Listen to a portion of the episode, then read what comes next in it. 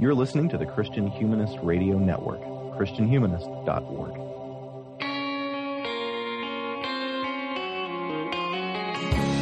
This is the Christian Humanist Podcast, a weekly discussion of theology, philosophy, literature, art, and other things that human beings do well. And now your hosts, David Grubbs, Nathan Gilmore, and Michial Farmer. So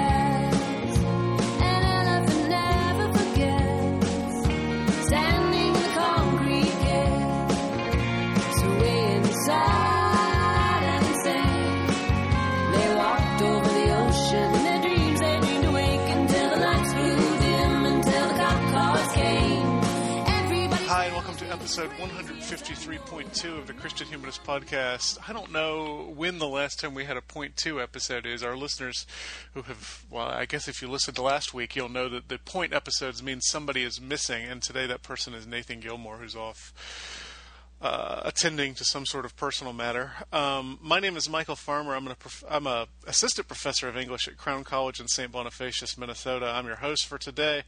Uh, joining me is Danny Anderson. A, are you, you're an assistant professor I am that. of English at Emmanuel College in Franklin Springs, Georgia. How's it going, Danny? It's going all right. How are you, Michial? I'm okay. Yeah. Um, well, our topic for today is Jean Paul Sartre's uh, 1944 play No Exit, or the the French title is actually Huis Clos, which, if I were translating it, which I'm not, it would be I would probably translate it behind closed doors or something like that, closed circuit camera maybe. Uh, the the No Exit makes sense, but it doesn't have much to do with the French title. Uh, one one note before we start talking about it. Uh, Danny and I are going to uh, pronounce the name of the author differently. Danny, how are you pronouncing it? I've always heard just Sart, Yeah. and so that if I uh, I could try and change it, but my default would always go back to Sart. But Right, and my default is always Sartre. And really, the truth is, from my understanding, it is somewhere in between, with that second syllable being kind of a vocalization more than a sound. I wish I had a grunt in my name. That would be cool. Right. Um, when Robert Harrison from Entitled Opinions talked about uh, this author, he, he basically just coughed instead of saying the whole name. so we could do that, but I think it would probably hurt people's ears, and uh, I don't think they need an additional reason to make fun of us. So um, I'll keep saying Sartre, and you keep saying Sart, and we'll both be wrong. We'll be wrong together, though. Well, uh, we conceived this episode, but believe it or not, this is our first episode tangentially related to existentialism ever. Uh, despite the fact that that is my area of specialty, we we, we have never uh, we have never had an existentialist episode until now, the best I can remember. Um, and and I, I thought that maybe this would be a good topic because last semester you were talking on Facebook about teaching no exit. Um, so I, I wondered if you could just uh, take a moment and talk about your experiences teaching it, what kind of route into it you take at your Christian college. Well, I used it. I use it actually in the. We have a, a sequence of introductor eh, introduction to literature classes that are time period based, and so I typically teach the contemporary lit uh, time period. And so, the way I like to teach in general is uh, by establishing a conversation at the beginning of the semester that the various authors participate in in their own ways. And so I begin uh, the semester with Kafka, which is another form of existentialism uh, in, in the modernist sense of it, and uh, and talking about the kind of alienation of, of of people, and then that opens up the conversation about modernism, and then we go into uh, I have a unit on college uh, narratives, campus narratives, and then uh, we go through postmodernism, uh, and I try to uh, recover some of the uh, cynical uh, kind of detachment, ironic detachment of postmodernism at the end of the semester with a unit on David Foster Wallace, who's very much a postmodernist writer and yet seeks some sort of like the attempt at some sort of meaning uh, as, as, an ethical act. So he's a very sort of ethical writer, and well, so he, he is the patron saint of metamodernism, as you might recall from, I from do that recall episode that, a couple yes. years ago. and I have to credit that that episode actually for getting me thinking along these terms. Um, uh, and so yeah, um, and so. Uh, but I don't want to end the, the semester on a kind of happy note, and so I follow that. I follow David Foster Wallace's hopeful postmodernism with this play uh, by by Jean Paul Sartre, uh, No Exit. And so for me, it, it does kind of uh, put the reader back into the position of having to consider one's place within uh, a community, uh, and, and, so uh, in in a kind of a more bleak way than uh, than F- David Foster Wallace does. But to me, it's it's it's a more thought provoking way to end a semester. And, and so uh, when we teach this class, or when I teach this in my class, then the way we've typically done it is uh, uses a chance to compare and contrast the various um, ethical positions that that authors and texts have made throughout the semester. And so this is a, a you know a, like i said a bleaker version of that. But in in in so i think it's actually ethically very productive uh, for for the way to, as a way to wrap up this class. So that's sort of the way that i present it to my students at a christian college. How did they uh, respond to it when you did it last semester? Oh, and, and, and before before you go on, what what uh, what grade le- what class level is this? uh, this is a 200 level class Okay. this is sort of uh, after your this is a sophomore level class And you said Um, they responded pretty well. pretty well in general. They, I mean, do you have people? I mean, by that point, they'd been inoculated against we- reading weird things, right? And so they were sort of used to that uh, because, uh, you know, I mean, I begin with Kafka, so I mean, it doesn't get any, any weirder than that. So uh, the the kind of off-putted off-puttingness of the of the text they're sort of used to by then um, and we've done another i do another play in the middle of the semester i do who's afraid of virginia woolf Oh my actually, gosh! that's what I'm doing right now.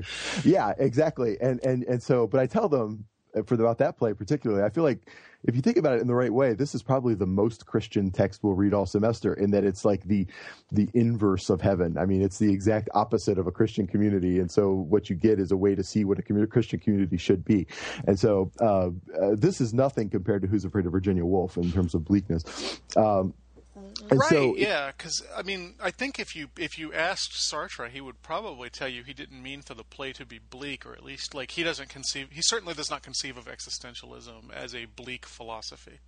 Exactly, and, and that's that's one of the um, uh, ways that I think my students are sort of prepared for it uh, in the sequence that I put this into, uh, and so they they typically like it, and and they I think one thing they like about it is that it's very symmetrical, and so it, it lends itself to close reading in, in a way that they've been practiced in by the end of a semester in, in an introduction to literature class, and so they try to sort of match up the the triad of characters in this with their the situations that led them to hell in their life, and so who matches up with who a, as a form of like punishment in the afterlife, and and and so it becomes a, a nice little puzzle game for them on some level, uh, and, and a great exercise in close reading for one thing, but it's also uh, it's it's a they're used to talking about like Christian ethics and ethics in general uh, by the time we get to this, and so this is a great occasion to do that. And so, I, so far in, in the one time that I've taught this class so or this text so far, uh, it's it's been actually really productive, and the students have reacted really well to it. So you're doing it again this semester. Yeah, yeah. I I decided it worked well enough that I was going to keep the same general uh, course sequence. I, I eliminated a couple of things, but yeah. And then you don't have to prep a whole nother course, so that's It's the first And it- time in my life that's ever happened, actually. So. an added advantage. Um, I, the only time I've ever taught it, I taught a special topics in existentialism three years ago, I think, maybe two years ago, uh, two and a half, because yeah, it was it was it would have been two years ago last semester, and uh, so so I mean th- that that's kind of the natural place you would see it. So the students were ready for ready for all the philosophy stuff. I think they they actually found it a little elementary. It, it's so it, it's so concerned with laying out Sartre's eth- ethical position that if you know that ethical position well, and we read it relatively late in the semester, there's not too much to say about it. I think, or at least that's the way they saw it. But one one interesting thing is a lot of the students were also taking world lit at the time, and we were reading parts of uh, Dante. And and, Oh. and so there, there's so many weird parallels between the Inferno and No Exit. I mean, beginning I guess with the the fact that they're both set in some sort of hellish afterlife.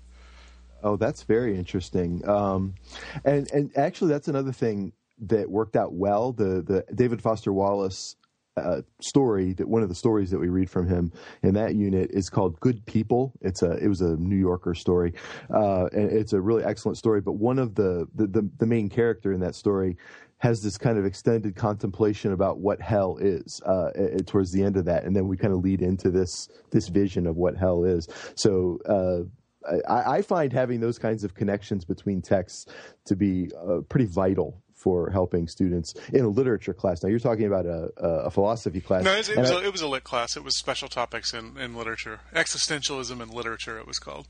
Okay. But did it like so does that class like require from them like a philosophical background? Well, no, I can't. I can't require that. We only have one philosophy class at, at Crown, and I teach it.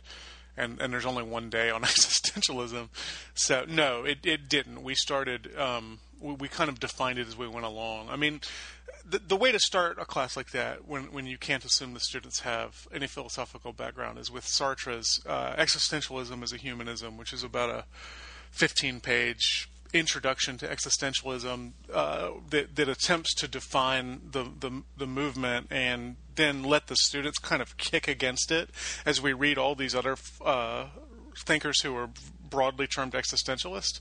Because I mean he he sets out a definition in that essay that then um, well, not everybody who gets called that is going to agree with, and so it becomes a productive way of of broadening the movement and narrowing the movement and asking whether it's a helpful label at all and things like that. So no, I mean some of them knew me well enough to have some sense of what what it meant, uh, but none of them none of them had studied it in depth before that class. So the class was about half philosophy and half literature in terms of the actual makeup, but it was a it was a literature class, so people took it as a lit elective or what what have you. Okay. Well, it's interesting to me as a uh, for the a strictly literature class, uh, I thought it was a really they had a lot to say about it because of uh, the the role that formal analysis plays, and, and this play I think lends itself really well to kind of looking for motifs and that sort of thing throughout, and, and making broad connections within the text, and, and just performing literary analysis. And so it's interesting that uh, it works better for me as a in a lit class than it did for you in a philosophy class when it's explicitly a, a philosophical sort of play. Well, I, I, think I think you could probably read No Exit, especially if you read it in tandem with Sartre's first novel, Nausea. We were talking about this before we started recording. Um, I, I think if you read those two together, you could come up spontaneously with a great deal of what he says in like Being and Nothingness or existentialism as a humanism these kind of major um, philosophical texts because he's clearly writing these these literary works in order to explicate his philosophy, right? Hmm. So he, he doesn't see them as, as two separate things. I, I really propaganda is too strong a word because they they obviously have real literary merit, but they, they are in some sense concrete embodiments of what he's trying to say in the abstract in, in his philosophical essays. And that's interest. That raises an interesting problem, I guess, uh, a, a literary problem of, of taste or, or whatever, of criticism at least. Because I know uh, Nabokov, he really dismissed this play. Uh, he, He would. Or, or, or nausea. I mean, he was talking about nausea actually, uh, as very much uh, just kind of an exercise in. Uh, in his philosophy, and he didn't have the sort of literary artistic chops, I suppose, to pull it off. So, um, Well, you you've read Nausea. Would you agree with that? Um, well, I mean, I read it as an undergraduate. I wouldn't necessarily trust my my judgment at the time um, because I found it. I found it interesting uh, at the time. I remember, like, really. I mean, the story of Roquentin's uh, existential dilemma was uh, uh, moving to me at the time as a as a when I was naive and young, right? And so, uh, like, I, I don't know if I would feel the same way about it now. I, I will. I, it's on my shelf still. I, I should revisit it. I should have revisited it in uh, preparation for this, but I didn't have time. Um, and so, uh, uh, I don't know that I would trust my memory of, as an undergraduate to to judge that. But um, I, it does raise an interesting question because I know Trilling uh, had the same kind of problem. If you read his short stories, particularly in his novel, um, Middle of the Journey, like you can see, like uh, almost like thought experiments springing. You can almost tie each story to a particular essay. Uh, Yeah, and, yeah. And and and, uh, and and so that's really what made him not a great artist. I mean, he's a, uh, to me a great critic, right, and, and a great sort of thinker, but not necessarily a great artist. And so, I mean, can we say the same thing about Sartre then? If if uh, Yeah, I, I, I would I would say. I mean, you use the term "interesting" for nausea. I, I would say it is much more interesting than it is good. I, I think it's it, it is. I, no, I should say I've never read it in French. I've read No Exit in French, but I've never I've never read Nausea in French. So maybe maybe we're talking about a translation issue. But that that book is terribly uh, dense and opaque, and, and uh, has only the vaguest semblance of a plot. And, and unfortunately, it, it it influenced a lot of other existentialist writers to write unreadable books. I, I'm thinking, for example, about uh, Bellow's first novel, Dangling Man Oh yes. which uh, is is very nausea esque, right? In in terms of the way it's written, um, and and suffers. It, it is uh, like like nausea. It is more interesting than good. I'm also thinking about most of Walker Percy's books, and I, I love Percy, but uh, part of me wishes Percy would have just stayed away from fiction and wrote philosophy, which is clearly what he wanted to do.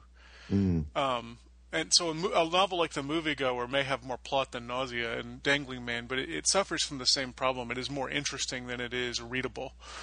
Um, so, so yeah, I would definitely agree with that about about Nausea. Not about No Exit though. I think No Exit is compulsively readable. I think it's very well written. It's up there with like Camus' L'Étranger in terms of in terms of existentialist works that are not only interesting philosophically but fun to read and moving in their way.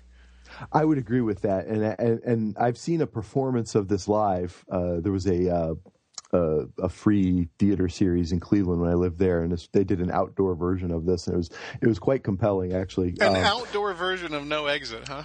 yeah, yeah, and so there were very virtually there was virtually no set. I mean, I mean, obviously there's no set built into the play itself, but uh, yeah, and so uh, that was actually my the first time I, I hadn't read it before I saw that play, and then I've gone back and read it a few times, and, and it is as a as a work of art more than interesting. It's well crafted, uh, and, and like I said, there there's uh, a lot of artistic skill going into this, and so no, I totally agree um, with that distinction between this and Nausea for sure. And, And, I and think there- what you there's said six about there's six years between the two, and and and one thing that happened in the meantime was that Camus published L'Étranger, which is the Hemingway of pr- French prose in terms of Yeah. straightforwardness. I mean, French is such a more complicated uh, language on a sentence level than English is. At least the low level French is more complicated than low level English. I mean, I know English can get quite complicated. Um, so, so Camus, but I, I wonder, I wonder to what extent Sartre read L'Étranger and, and got uh, got that brevity down in order to to get to no exit. Yeah, uh, that, that's an excellent question. And uh, going back to what you said about Bellow, because his first two books, uh, The Victim being the second one, um, are both vastly different than what would follow that with Augie March, right? And, and, and it's like he has to get these the idea novel out of the way, sort of, and, and, then he becomes the great artist with with Augie March and, and the sort of exploration of voice and and, and the possibilities of literary art uh, as as as something more than just smart ideas, right? And, and it becomes the he finds an emotion, and I think that's what this play has is, is a kind of emotion to it that that is uh, that's compelling for me. Yeah, and I I have to confess I never liked Augie March. I'm not sure I actually made it all the way through it. Oh, really? yeah, so maybe maybe I'm a, a tedious uh, ideas novel guy. Although you know I love Henderson the Rain King, so Have you ever read Humboldt's Gift? I haven't. Yeah, it's another sort of it's just the explosive uh, like voice of it that just is sort of rapturous. I think is um, uh, uh, what makes Bellow Bellow. At least, if even if you don't enjoy it, that's what makes that's what we identify as Bellow. That that kind of rollicking quality. Yeah, for sure. The the you know the the picaresque and all that in there. So um, yeah, that, so that's interesting that you made that connection. I would I had not thought of that, but I, I love it. So I, I have to say I don't think that's that's original with me. I think I don't I don't remember for sure, but I think it's Dennis O'Donoghue who who who who uh, argues that nausea and uh, notes from underground, which which seems much more obvious, are both the, the kind of precursors to Dangling Man. yeah, yeah, absolutely. yeah, that makes a lot of sense. I had to read all this from my PhD comps, so. Well, uh, let's let's talk about Sartre's vision of the afterlife here in, in No Exit. What um what's what's distinctive about it? Well, uh, hell is above uh, the world instead of below, and that's that's a, a sticking point for me. I, I don't understand exactly the the the purpose. Uh, I, I, get the function of it, but I don't understand the purpose of uh, of inverting the traditional sort of metaphysic of hell, uh, as well as taking it away from this kind of place of uh, like medieval torture devices and, and flames and that sort of thing. You have three people trapped in a sparsely decorated room together where there's nothing to do. Um, they can't. There's no mirrors. Uh, that's an important uh, point that like permeates this whole play. Yeah. Uh, uh, there's no the, the glass they call it. There's no mirrors, and uh, all they have are other people against which to view themselves, and, and therefore the the great the great proclamation of at the end of the play uh, that is you know even if you haven't read this play you've probably heard this line hell is other people right and so uh, um, that's the vision that's the metaphysic of hell here uh, and and it's it's quite uh, that's another a- aspect that makes teaching it at a Christian college really productive because uh, I mean it goes so much against the idea of hell that uh, is handed down through church traditions and, and, and biblical texts and and, and what forth uh, and what not what not. So um, uh, I'm sure you have more ideas about this though.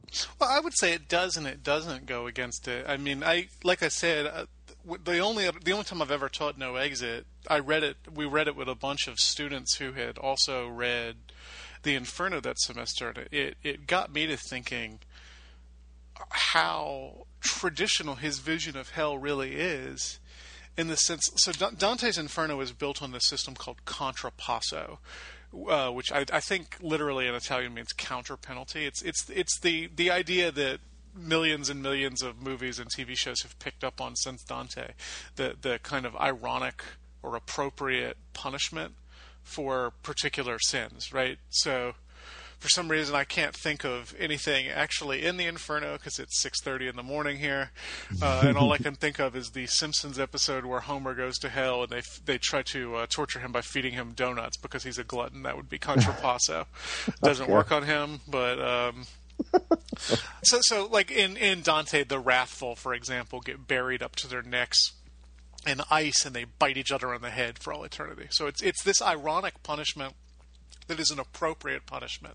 And in in, in Dante's um, in Dante's ethic, the idea is that in committing the sin over and over and over again, you have kind of turned your soul into the sin itself, and you've lost all humanity and just become your actions, uh, which is. Uh, uh, you know, our listeners who are familiar with virtue ethics, if Nathan were here, he would point out this is what Alasdair MacIntyre uh, believes about how ethics work. I, and I, I would say Sartre is in his way a virtue ethicist, and, and what you what you have here is a, a group of people, three people, who have become their their worst qualities. I, I, I don't know I don't know how quickly Sartre would be uh, how quick he would be to call it sin, but uh, but but they've they've become their least attractive qualities and they're kind of stuck in them, and so they're always very they're all very surprised when they come into the room. The first thing they ask is where are the torturers, right?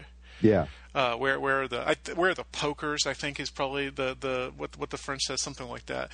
And Yeah. and and you know they're always they're always surprised and say, well maybe this won't be so bad. And then then that that famous line at the end, hell is other people. And I, I'm sure we're going to go into that more here in a few minutes. But th- that that suggested that while they, they don't need pokers because um, they they have become their own hell, you know, and and by being thrust together, they all kind of torture one another and and so I I think in its way it's actually it's it's not orthodox, but I wouldn't I wouldn't say it's that radically different from what Dante is up to, other than that there's no God in this universe, of course, because it's it's Sartre. He's he's an atheist, but um, I, I would say it's closer to the traditional vision of hell than than you might immediately assume when you see there are no flames and no devil.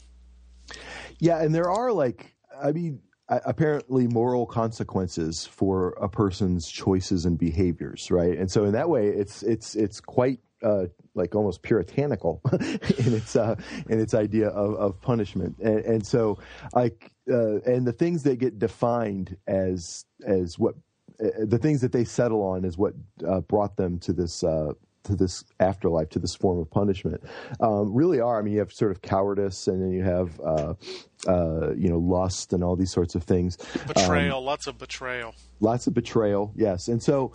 Um, uh, there, it, w- uh, my understanding, and this is where I'm going to defer to you about uh, the overall like existentialist philosophy of Jean-Paul Sartre.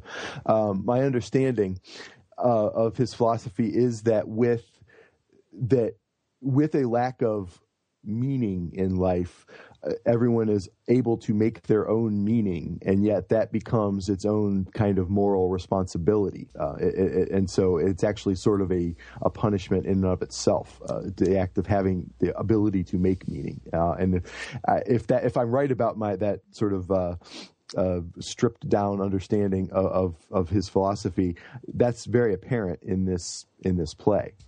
Right, and and I, I said earlier that he did not consider existentialism to be bleak. I think the better word for it is stark. Um, it, it is it is built on the absolute freedom of the individual. So you are you are able morally to do anything you want to do. Not in the sense that like I could step out of my back porch right now and fly away. I mean I, I have obvious physical limitations. It's not like I, I I can do anything I want in the sense that I can go be president or I can join the NBA. I mean you have actual limitations, right? But morally, there's nothing keeping you from doing anything. When I teach existentialism as a humanism in my philosophy class, I always say, well, there's nothing there's nothing morally that's keeping me from coming in here and killing you all. I, I am capable of doing that, and I, I, I do myself a disservice if I pretend that I'm not. You're, you're capable of any good or any evil that you wish. You know, you know? Yeah. Um, and, Do you have to and- give a trigger warning for that? before yeah, yeah. maybe, maybe I should switch examples. um, but uh, the idea is you're you're you're able to do anything, but anything you do, you're going to be absolutely responsible for because for Sartre, there's no God, and so if there's no lawgiver, it means you're the lawgiver, and and what you end up with is some combination of medieval virtue ethics and uh, the Kantian categorical imperative, in the sense that number one, any action you perform, you are creating a self for yourself, right? So uh, the the famous line from uh, existentialism as a humanism is "existence precedes essence," by which he means you're not anything until you live and make yourself something. That's a that's a kind of bargain basement version of what that sentence means, but it, it'll work for our purposes. You're not anything until you make yourself something. So with every action, you are creating the self that you will inhabit. And the idea is, as you go further along in your life and keep keep making yourself, you're, you're hardening. You're you're never completely hardened until you're dead, but it's going to be harder and harder for you to change who you are as you go on and continue to do the same things over and over again. Right? Uh, yeah. Uh, go ahead. Well, I was just going to say, and that to me is is a perfect. I mean, we talk about it. We think about existentialism as sort of antithetical to Christian thought, but that seems to me a moral philosophy that could be quite useful, uh, particularly for college age uh, people. And so, Oh, um, absolutely. And, and then the other side of it, um, the, the side that's closer to Kant than to Dante, is is that every action you make, you are you are announcing to the world that this is the proper way to live because you wouldn't do it if you didn't think it was the proper way to live. And and there's no such thing as proper just for yourself. You you you have to conceive of every action you take as be as creating a path not just for yourself but for everybody. So you, you can see how that that fits in with the categorical imperative. Which again, let me see if I can come up with this this early in the morning. Um, act only on that maxim which you would will to be a universal law. Isn't that the categorical imperative?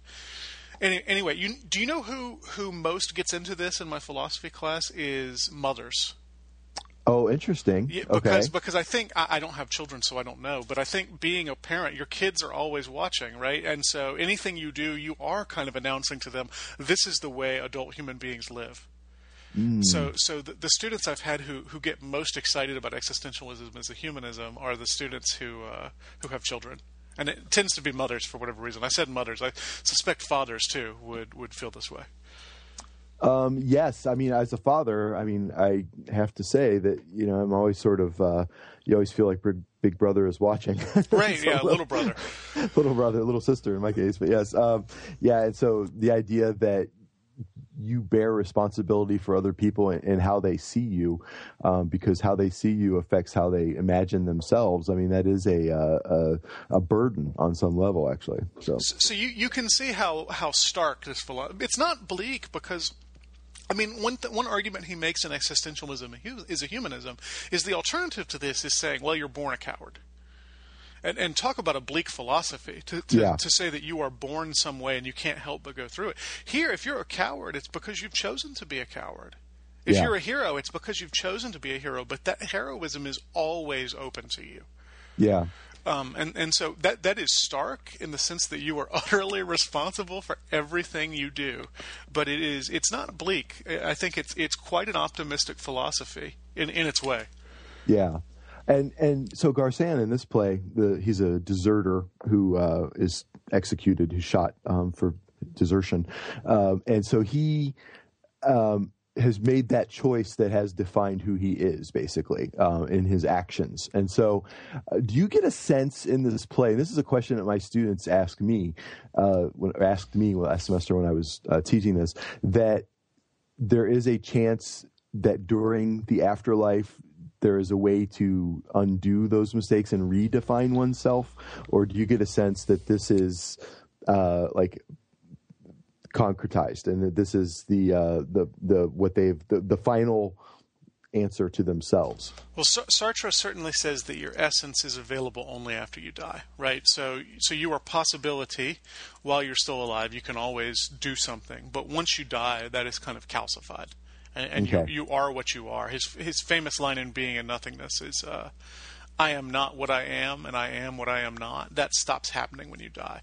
Now, you know, he thinks that when you die, you just rot in the ground. So whether whether that that is true of our characters here in No Exit or not, I don't know.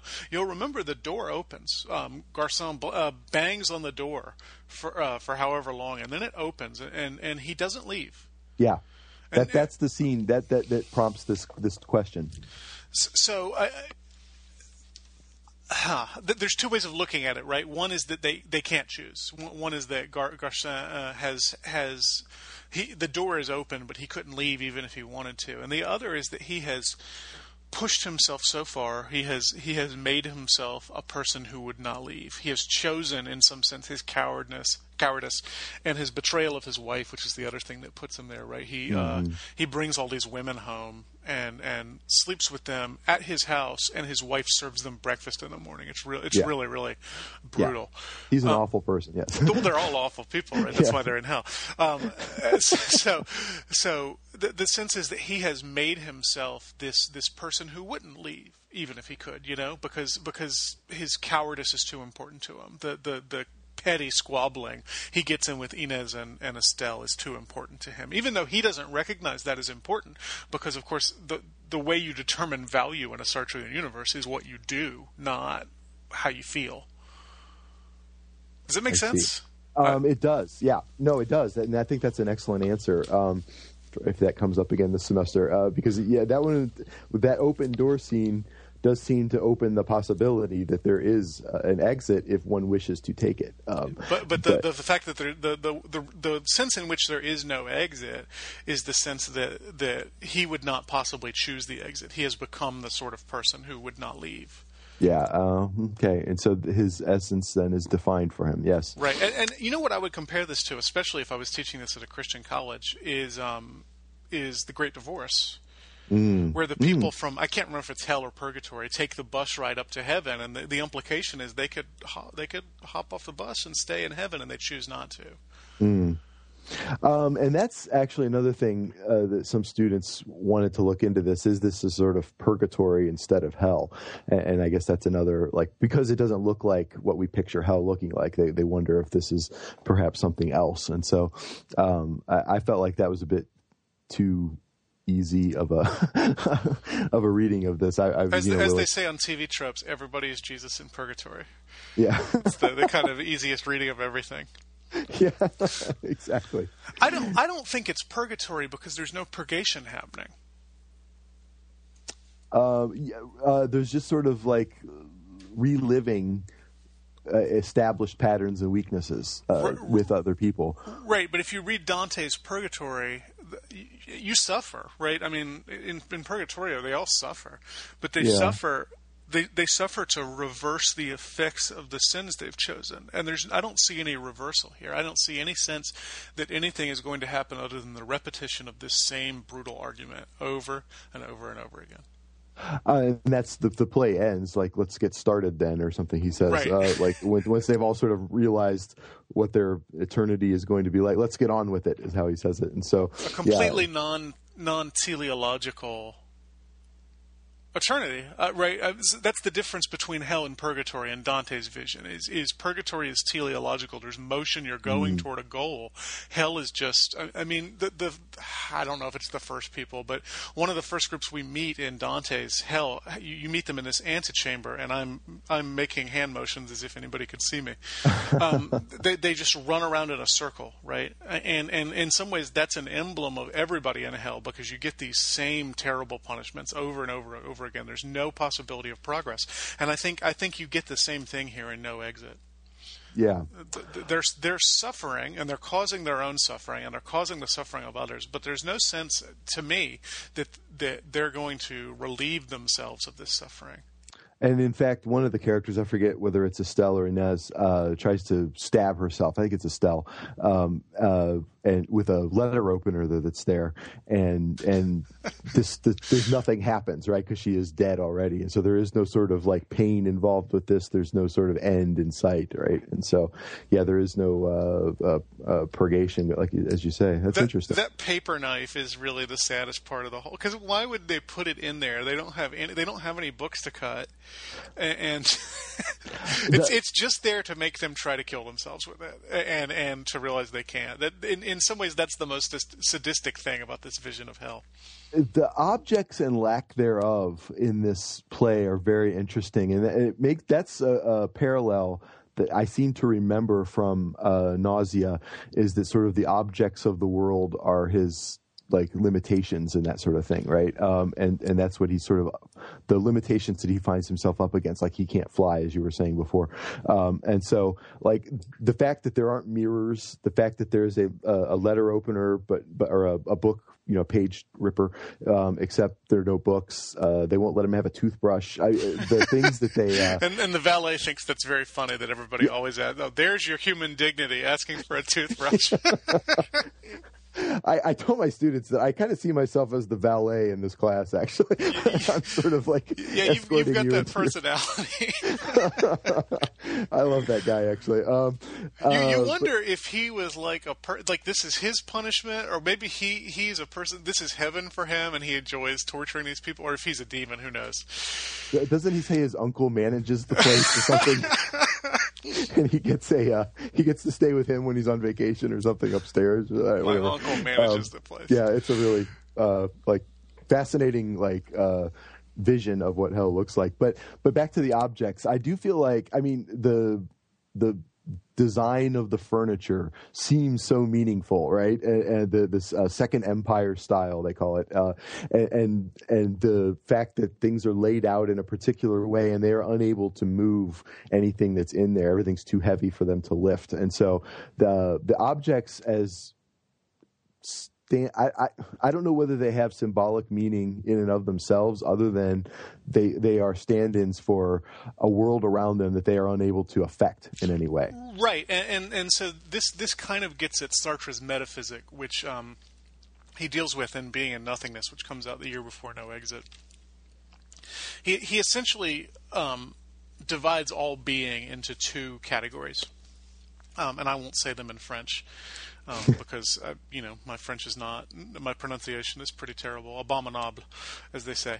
Um, being in itself, which is all of that which is what it is, right? All- of that, uh, you know, it's it's essentially all uh, non-animate, non-conscious being. So the the world of nature, animals, probably he doesn't really talk about animals, uh, inanimate objects, the, the the paper he's writing on, the the table he's sitting at. You know, Sartre, his examples and his philosophy are always whatever he sees around him in the cafe um, and and then uh, being for itself, which is which is that complicated conscious being, self-conscious being, and and so you have this this division, and being in itself provides a rebuke to being for itself because it's going to outlive it.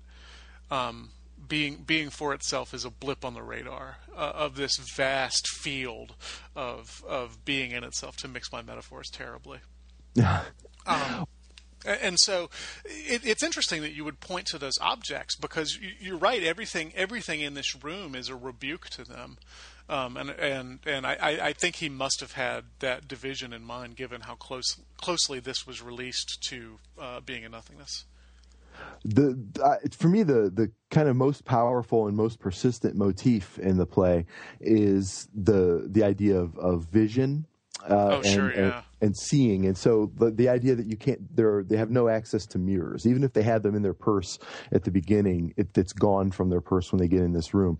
Uh, and it's the thing they want most it seems is, is a mirror. And, and uh, you know the the kind of obvious reading to me of that is that, uh, and maybe it's too obvious, maybe, um, but the obvious reading to me is that the ability to look at oneself um, gives one the opportunity to define oneself in a way that helps helps them not see the truth. Uh, right. and yeah, the mirror lies yes, and- or and so allows the- them to lie. To the yeah and so they have this kind of these kind of false uh, senses of the self that they have constructed through their choices. And so uh, lacking of that the only kind of way that they can see themselves is through the eyes. In one case literally uh, uh, estelle has to use inez's eyes as a mirror and trying to see herself in the reflection of her eyes uh, Well, either other- Estelle or Inez even says, "I'll be your mirror," yes yeah. Um, and, not in the so- cheerful Velvet Underground if the Velvet Underground is cheerful in this play, we are we are onto something here. So, um, but uh, uh, so yes, I think that that the idea of not being able to sort of define oneself through sight and having that kind of uh, blindness imposed upon you and the reliance upon, I guess, what is the truth uh, about yourself reflected back at you through other people. I mean, this is where the line I think comes from. Hell is other people. Sure. Um, and and actually, the other the other thing worth noting here is is they don't have any mirrors. They also don't have any eyelids. Yes. So, so they're they're forced to perpetually look. There's no break, not even the, the split second break you get when you blink. So so they're forced to confront this eternally, head on, forever. Uh, Yes. eternally and forever mean the same thing. I understand. And uh, and Garcin actually notes that right at the beginning with uh, the valet. He notes that you don't have eyelids, and, and so like and he, he talks about these what are four thousand little uh, blinks, little rests uh, a, a, a minute or something, and uh, and how like how wonderful that is to be able to sort of just shield yourself from from the truth. Um, And, and we're And- back to we're back to that that starkness of existentialism because the idea is, you know, we're all supposed to look at ourselves and others with that degree of intensity. Um, that that, that a, a reliable ethics requires us to not blink. Yeah. Another thing that occurs to me uh, that's sort of related is their the vision they have of the the world of the living. Uh, it, it sort of comes and goes, always at inconvenient times. Uh, it, it seems to me that when they want to see what's going on in the space of their former life, uh, then their that that vision then fades. But when they seem to be on to some truth about themselves or, or some progress, they get interrupted by this vision of what's going on where they used to live, and, and it sort of de- un- derails their train of thought. Uh, I was wondering if you had anything to link that to uh, uh, in terms of Sartre's broader ideas. Well, actually, I think I think what's happening is, I mean, when they see, I don't know, but but in terms of what allows them to see is it, it seems to be people talking about them. Hmm. So, so the idea is once everybody who knew them is dead or has forgotten them, nobody they're not gonna there, there's gonna be no more glimpses into this world. And but it, it's just another form of seeing through the eyes of the other, right? Because here they're only able to access this this world when somebody is talking about them. And you know, spoiler alert, they're not saying nice things. Yeah, for the most part. Um, they? Yeah. And I think Garcin sees his wife commit suicide. Is that correct? Oh, there's something. I yeah, there's yeah, something it, like it's that. pretty veiled. It's hard to see exactly what's happening because he, he's just describing it and he's horrified. But I, I believe he sees that. Um, so yeah, they're not seeing anything pleasant, and they're they're not seeing anything that's going to offer them any comfort. Um, all they're all they're seeing is people talking crap about them. In, his office, particularly, he's very upset by the things they're saying about him in his old uh, newspaper office or whatever it was, and and so yeah, uh, yeah, his his the, the I mean the vainness, the vanity of of his life, basically, is carrying he's carrying it with him in in the afterlife there. And, and to some, this is another parallel I think with L'Étranger because, um, which I was teaching the same time you were teaching No Exit. Um, and by the way, I say l'étranger not just to be pretentious, but because the, the, the title suggests more than the stranger. It also suggests the foreigner, the outsider. So I, I always say the the French word, which contains multitudes in English. So anyway, in l'étranger, you know, Meursault does what he does. I don't want to spoil anything. And he ends up in jail. And he, he says he didn't get used to it until he started thinking of himself as a criminal, too. Because we all have mm-hmm. this kind of vanity whereby we think we aren't what we did. You know, we, we think we think there's some reserve of self that is that is free from the actions we commit. And, and what what the existentialists tell us is, well, no, no such self exists. The only self you have is the self that has performed these actions. And there's always more actions to perform, at least until you're in these guys' positions. But to, to pretend that to, to pretend that you are not the things you've done is bad faith. Although also to pretend you are entirely the things you've done is bad faith too. Although because these folks are dead, um, that's not so much of an issue in this one. Yeah. Yeah, and, for a student, I mean, so if you're a good student, why didn't you do the reading? I mean, if a good right, student, right. you get this over and over again, right? Oh, I don't this I don't I don't do this sort of thing. I'm so sorry. Well, yes, you do do this sort of thing, but you also you also get the students who are like, oh, I'm just a bad student. Well, you're a bad student because you have chosen to prioritize things other than your schoolwork, and maybe that's a good choice, but you you don't get to just blame it on your nature. yeah, So Yes. I, I get I go full Sartrean when when people uh, when, when when students say things like that to me. And I, I remember uh, working on the uh, newspaper when I was in college before I knew anything about existentialism, and the students would come to me and say, "Well, I didn't complete this. I didn't have time." And I would always say, "Well, yeah, you had 24 hours in the day, just like everybody else. You just chose to do something else. You know, you you you decided this wasn't as important as X Y Z." yeah, yeah. Um, I didn't have a lot of friends in college, I should say. well, you make up for it now. You're you're a well loved person. Oh yeah, yeah, yeah. That's me. Um, I one thing. So this reminds me of something I wanted to ask you about. Uh, I I try to connect the existentialism of this play of Sartre in general with that of Camus. Uh, I also I teach uh, the guest in the, this course sequence. Actually, it's in our, our the volume that I, I use as a textbook. And Uh, by, uh, by the way, just a, just a side note that that's another one that it's better to say in French "l'hôte" because it means the title means both the guest and the host. yes, I know. Uh, there's so, yeah, there's obviously a limitation in language there that you can't overcome. I'm, I'm sorry, I get I get super pretentious about this stuff. Uh, no, rightfully so. You're right. There, there are layers of. I mean, that that I I brought that up in teaching it. Um, but you know, the translation we have says the guest. Um, but the uh, uh, and also with Kafka, I mean, there's a certain kind of existentialism there. Uh, how do you sort of uh, compare them with each other? Hmm, that's a pretty big question. Sartre uh, and Camus were friends until they weren't. Right. Right, and Camus always hated that label existentialism, um, and and to him, the the important thing seems to be this defiance of the world. So, his uh, his his prototypical ethical man is the rebel, uh, the the revolting man is the the French, I believe, instead of the rebel, but the revolting man means something different in in English than it does in French. So, so the idea is you're faced with this universe that's absurd. Um, have you read the myth of Sisyphus? Uh, yeah. Yeah, so you, you'll remember Sisyphus has to push this rock up a hill and it falls back down, and he has to push it up again. And, and this is this is what human life is like. It's it's it's endless labor, and then you're you're destined to die and be forgotten. And so, what, what is the value of it? Why why should you continue living? Why shouldn't you just kill yourself? And the answer he comes up with is you have to imagine Sisyphus happy. Yeah. Um, but what makes him happy is kind of giving the bird to the gods as he's pushing this rock up the hill. Yeah. I don't get that big of a sense of defiance in Sartre. The the, the ethical system he has is. Uh, I was going to say blither, but that is probably going too far because I don't I don't know how much about Sartre is really blithe because it is a very exacting ethic, but it it, it it lacks that element of revolt. I think, um, in large part. That's And- what and that's with- what I would say is the difference.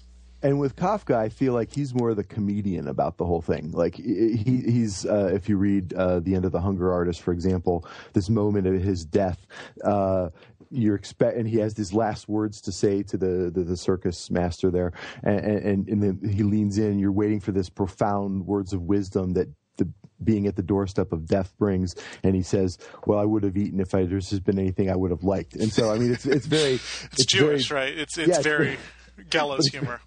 it's gallows humor, right? Um, and there's a great line in a Tom Waits song, uh, "The only way down from the gallows is to swing," right? And so that that, that to me is, is the most Kafka-esque uh, line. I think that. Oh, I, I said Kafka-esque. Dang it! I I, Sorry. I promised myself I would never say that word Who, again. who but, is uh, Kafka-esque? I don't know him. exactly. Um, but yeah, so there is there seems to me kind of a almost like a a cruel comedian in Kafka that I don't see the humor in these plays as much uh, in, the, in these works as much. Oh, I don't know. There's some pretty funny stuff in No Exit. I, I think you're right about uh, L'Étranger. There's there's nothing particularly funny in that Yeah. um, that I can remember. L'Étranger is kind of a sexy book, though. At least the first half of it. Yeah. Um, And there's a great Cure song that's based on it too. Have you to to, the that? to the degree there's such a thing as a great Cure Oh, song. yes. oh, oh! All right, next week's topic. There you go. So, Speaking of Kafka, um, so John Barth says, you, you know John Barth, the early the early American postmodern novelist. Oh, yes. He he says that he conceives of himself as a nihilist, but as a smiling nihilist. Mm-hmm. And I wonder I wonder to what degree that label fits Kafka as well. That that that life is meaningless. There's no meaning. There's not even any meaning to be made from it, which is what Sartre and Camus say. Right? You have to you have to make meaning defiantly or non-defiantly, however you got to do it. The, what you've just described as Kafka, um, as, as Kafka's stance, seems to me to be more. There's no meaning, so we may as well laugh about it. And, and in, in that sense, I wonder if he's better better conceived as an early postmodernist than as an early existentialist.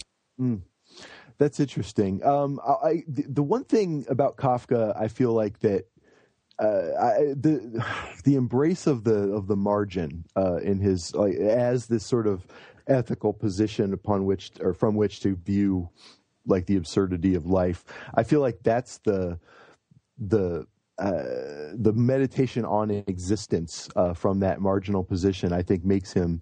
Uh, I, I think it's it's okay to use the term existential. Uh, Well, for- and certainly Camus adopts him, right? So Yeah. I, mean, it's, I don't think it's a controversial position at all. I, I, Ca- Camus takes him up and, and says, "Oh yeah, th- this is the only person who's ever really dealt with the absurd in an appropriate way." Um, a- and you know, labels are always abstractions. Right? Yes. And one one thing the existentialists teach us: the reason they're all writing novels is because abstraction is is falsification in some sense. You have to you have to put this in actual concrete livable terms. Yeah, and that's the starkness that you you point out in this philosophy with with Sartre. I think that it's it's not really abstract, is it? It's it's very it's very clear uh, in, in that way. Right, which is, I mean, like I said, you could you could read No Exit and go backwards and come up with existentialism as a humanism and parts of being and nothingness. But I don't think that makes it a bad play. I think it makes it do exactly what Sartre is trying to make it do. And there's enough wiggle room in the play to to come up with um, with other interpretations of it to, to have some to have some interpretive space. So I, I, I think it's successful as an artistic object as well as a philosophical one. Oh, absolutely. It's a it's a um, a really powerful play and like well written, quote unquote. Uh, that I think makes it a work of art. It's estimable. Um, one last existential question. Can I can I squeeze one more out of you? You can do whatever you want, Danny, but you're responsible for this question once you ask it. Well, you're presenting uh, Sartre here as a, a much more, and I think I've adopted your pronunciation well enough. Uh, I think uh, you're presenting it as a much more hopeful kind of existentialism than I came into it thinking of it as. And so uh, I've always sort of pushed this existentialism up against, uh, say, Martin Buber's like the I, it, I, thou kind of distinction. Yeah. Um, but I don't know that I see much of a difference, basically, between what you're saying. And of course, I thou is the idea of you see another person as part of yourself, and and then as a as another subject rather than As as, a- an object. as another subject, and so as, you can exist as a community, and so there's like an ethical way to approach other people, right? I'm glad you brought that up, Danny, because because that is actually uh, an area in which Sartre is pretty pretty bleak. Um, he he talks. He's he's one of the first people to talk about the gaze, which gets picked up by a lot of um, G A Z E, gets picked up by a lot of postmodern theorists. Right? Foucault talks about the the gaze. Laura Mulvey has a very famous essay about the male gaze and Sure. cinema. And, and the idea is this competing consciousness fixes me to the wall like a like a butterfly pinned to a book. I, I think that's a that's an Eliotian image, but I, I think Sartre would approve of it. Um, th- this notion that it is very hard for me to coexist with others because they see me, and they they're they're they're choosing um, creates a life for me that I don't choose for myself, and so the gaze of the other uh, becomes a very unpleasant thing for Sartre, and I, I think that is what he's getting at with "Hell is other people," which is not quite as bleak as some people make it out to be. That that sentence, but it, it is bleak nevertheless. Um, one of the things Gabriel Marcel, who is a Catholic existentialist, um, he would probably deny the label. Uh, he did. Cre- he did. He's also the coiner of the term existentialism. Um, one of the issues he takes with Sartre is just this: there's no there's no room in Sartre's philosophy, says Marcel, for the the kind of um, um, healthy interaction between people that you're ascribing to Buber, and, and Marcel's term for it is intersubjectivity. So, um, yeah, I, I think you're right to contrast what Sartre is doing with what Buber is doing. The difference may not be quite as broad as some people make it out to be. I mean, Sartre says that to will your own freedom is to will the freedom of others, and I mean, it's it's important to him that that that we treat others appropriately. But on the other hand, you do get the sense, reading Being and Nothingness, that the other is a constant rebuke to me. That the existence of other subjectivities endangers my subjectivity in some way. yeah, And Buber, I mean, Buber just rejects that utterly. He says the the only way to have genuine community is to see everybody else as a, as a subject of their own, and, and and to approach them that way. Not just people, right? God and trees and cats. Right, right, and and and that's I think ties in. I think uh, one thing I want to try to do this semester when I teach this is introduce that philosophy a bit before, so the objects in the room take on I think a different level of meaning. Uh, if you have that sort of other idea of what objects are, uh, I think I'm going to try to to contrast these ideas of existentialism a bit uh, as we teach it. You really Um, might want to give them existentialism as a humanism. It's about 15 pages, and it was delivered as a lecture at a nightclub, so it, Ah. it's it's pretty readable. that sounds good, actually. Um, I, going back to what you said about the gaze, the, the line that's used in this play, well, in translation at least, um, Inez says it. Uh, Estelle says to her, but she doesn't count. She's a woman. Um, Estelle just wants to sort of please men, right? And Inez is, uh, you know, is lesbian, and so she, uh, Inez says, "Oh, I don't count. Is that what you think? But my poor little fallen nestling, you've been sheltering in my heart for ages, though you didn't realize it. Don't be afraid. I'll keep looking at you forever and ever, without a flutter of my eyelids, and you'll live in my gaze like a mote in a sunbeam." Um, and so, yeah, we, we are a this long way away from Buber, aren't we? Yes, exactly. And so that that's uh, the idea. The, the, I, that's the idea of objectifying people, basically, um, is really uh, what's um, at, at stake there. And so I and think this is this is why the gaze of the other is a rebuke to me because because um, because it makes me into an object, even though I conceive of myself as a subject. Which Mm-hmm. I mean, it's really weird to think about because you you encounter the world with yourself as the Cartesian point. You're the zero zero. Mm-hmm. and it's weird to think that everybody else is also the zero zero. So uh, you can certainly understand where where Sartre is coming from, and it's it's. I think it's important that both Buber and Marcel are religious existentialists, and so that concept of intersubjectivity almost has to come out of out of a religious mindset. Yeah. Which uh, can I give a little anecdote um, about this story? Oh, sure, It's yeah, not- please. This isn't very academic, but um, I uh, years ago I lived in New York City, and I, I used to work for this church that had bought in the '70s when Times Square was a, a you know a, wasteland. They bought this old theater, and they used it as their ministry center when a different kind of prostitute still lived in Times Square. Um, and uh, uh, I worked for this church, and, and and it was still an active theater though, and so we would have shows come in and out, and uh, uh, and someone wanted to put on a production of No Exit. At, at the church, and it was this point of, and this is before I'd read it. Uh, I had no, I, I hadn't even heard of it at this point, but it, it was such a, a point of like, uh, like contention amongst the the the church people, the religious people at church, um, uh, because of you know there's the, you know they have the lesbian, you have this idea of hell, this kind of unorthodox, somewhat unorthodox, seemingly unorthodox idea of hell, and, and so they actually ended up not allowing the production to to be housed there, and and now that I like I've wrestled with this play a bit in the subsequent years, like I feel like that was such a lost opportunity for for like fascinating ministry, uh, Mm-hmm. and and, uh, and I,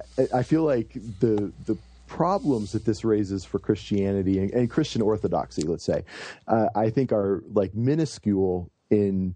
Uh, in comparison to the, the possibilities that it raises for, for Christian orthodoxy, uh, because of this idea, uh, of this kind of negative idea of how people interact with one another. I, just, I, that story, I, I've always remembered that, um, and particularly as I've come to actually read and, and teach this play. And, and I feel like, um, this is one of those plays that Christians should read because it it challenges them in productive ways. Right. It, it and it leaves some sort of space open. I mean, not in the play itself, but in, in the, the kind of ethics and metaphysics of the play. There, there's some space to talk about grace and, and how, how this play would look different in a universe where grace was possible, which it's not in Sartre's universe.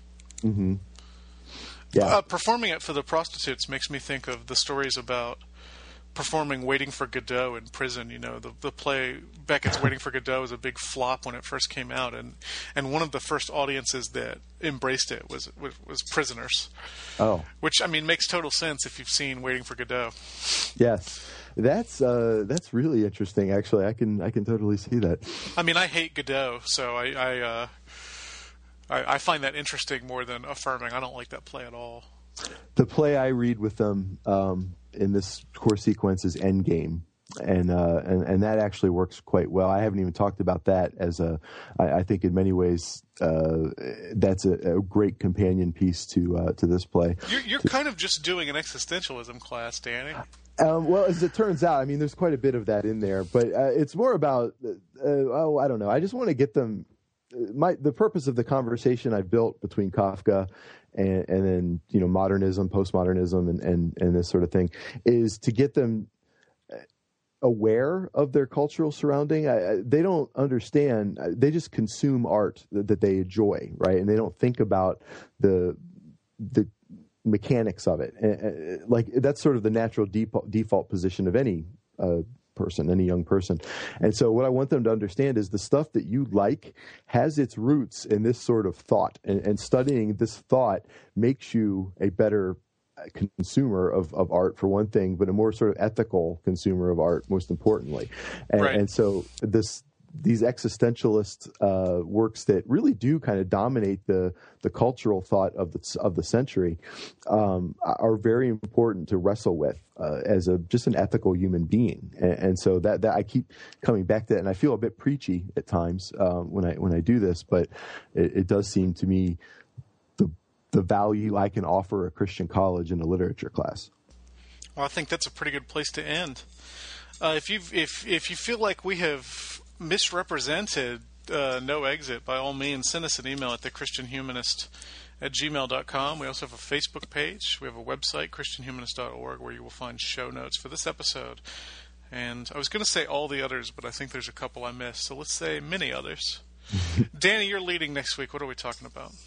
We are going to talk about the Kenneth Burke essay Terministic Screens, which is on its surface a rhetorical essay, but it has a lot of uh, implication for sort of another way of ethically navigating the world of images and words.